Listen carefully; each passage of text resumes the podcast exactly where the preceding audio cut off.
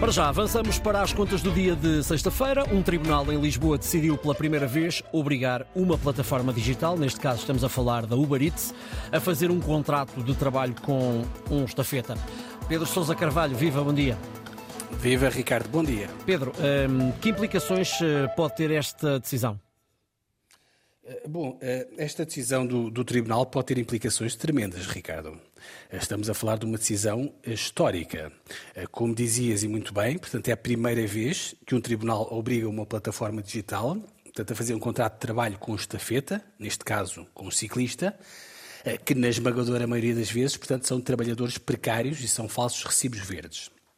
Para quem não está estão dentro deste tema, portanto eu recordo que desde maio do ano passado a lei mudou e agora, portanto, estas plataformas digitais, sei lá, a Uber, a Bolt, a Glovo, podem ser obrigadas a contratar os seus estafetas se se verificar que existe, portanto, uma relação de trabalho estável entre o trabalhador e essas empresas.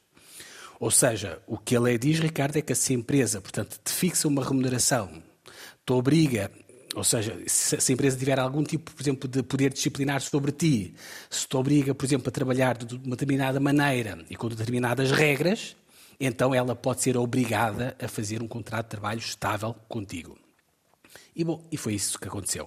O Tribunal eh, Judicial da Comarca de Lisboa acabou de publicar uma sentença onde obriga a Uber Eats a ter um contrato de trabalho com um dos seus estafetas, que faz entrega de comida.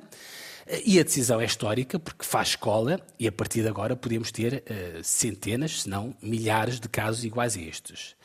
Uh, e ao obrigar naturalmente as plataformas a fazerem um contrato de trabalho, isto quer dizer que estes estafetas ou motoristas ou ciclistas ou o que for, passam naturalmente a ter direitos que não têm hoje em dia. Uh, passam a ter direitos a receber no mínimo o salário mínimo nacional, passam a ter direito a ter vinte e dois dias de férias, a receber o subsídio de Natal, a receber o subsídio de férias, enfim, os direitos normais de quem tem um contrato de trabalho estável. Uh, antes de terminar, deixa-me só uh, dizer que esta decisão, uhum. Ricardo, do Tribunal da Comarca de Lisboa tem tanto de histórico como também de caricato. Então. E, e porquê que eu digo isto? Porque uh, quando o Tribunal estava a decidir este caso, pediu naturalmente à Uber Eats que fizesse a sua defesa e apresentasse os seus argumentos, não é? Bom, o Tribunal diz que a Uber não respondeu, não se pronunciou e o Tribunal decidiu como decidiu. Só que nós ontem, nós ficámos a saber pelo Jornal de Negócios que o Tribunal, em vez de enviar uma carta à Uber para ela comparecer no Tribunal, o Tribunal enganou-se na morada e enviou uma carta para a Glovo, que é uma outra empresa.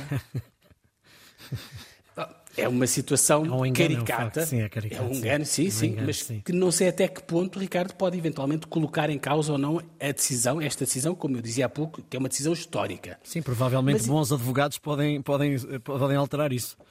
Exatamente, e estas grandes empresas, como deves imaginar, como é lógico, muito provavelmente como é terão bons advogados. Como é lógico. Mas enfim, independentemente deste episódio mais caricato, estou convencido que as próximas decisões dos tribunais poderão também ser nesse sentido obrigar as plataformas a fazer um contrato de trabalho com, com os seus estafetas uhum. e se isso acontecer, pelo menos na maior parte das vezes, creio que será uma decisão da mais elementar justiça para muitos deles que hoje em dia vivem uma situação laboral muito, muito precária. Obrigado Pedro, bom fim de semana, as contas do dia ficam por aqui.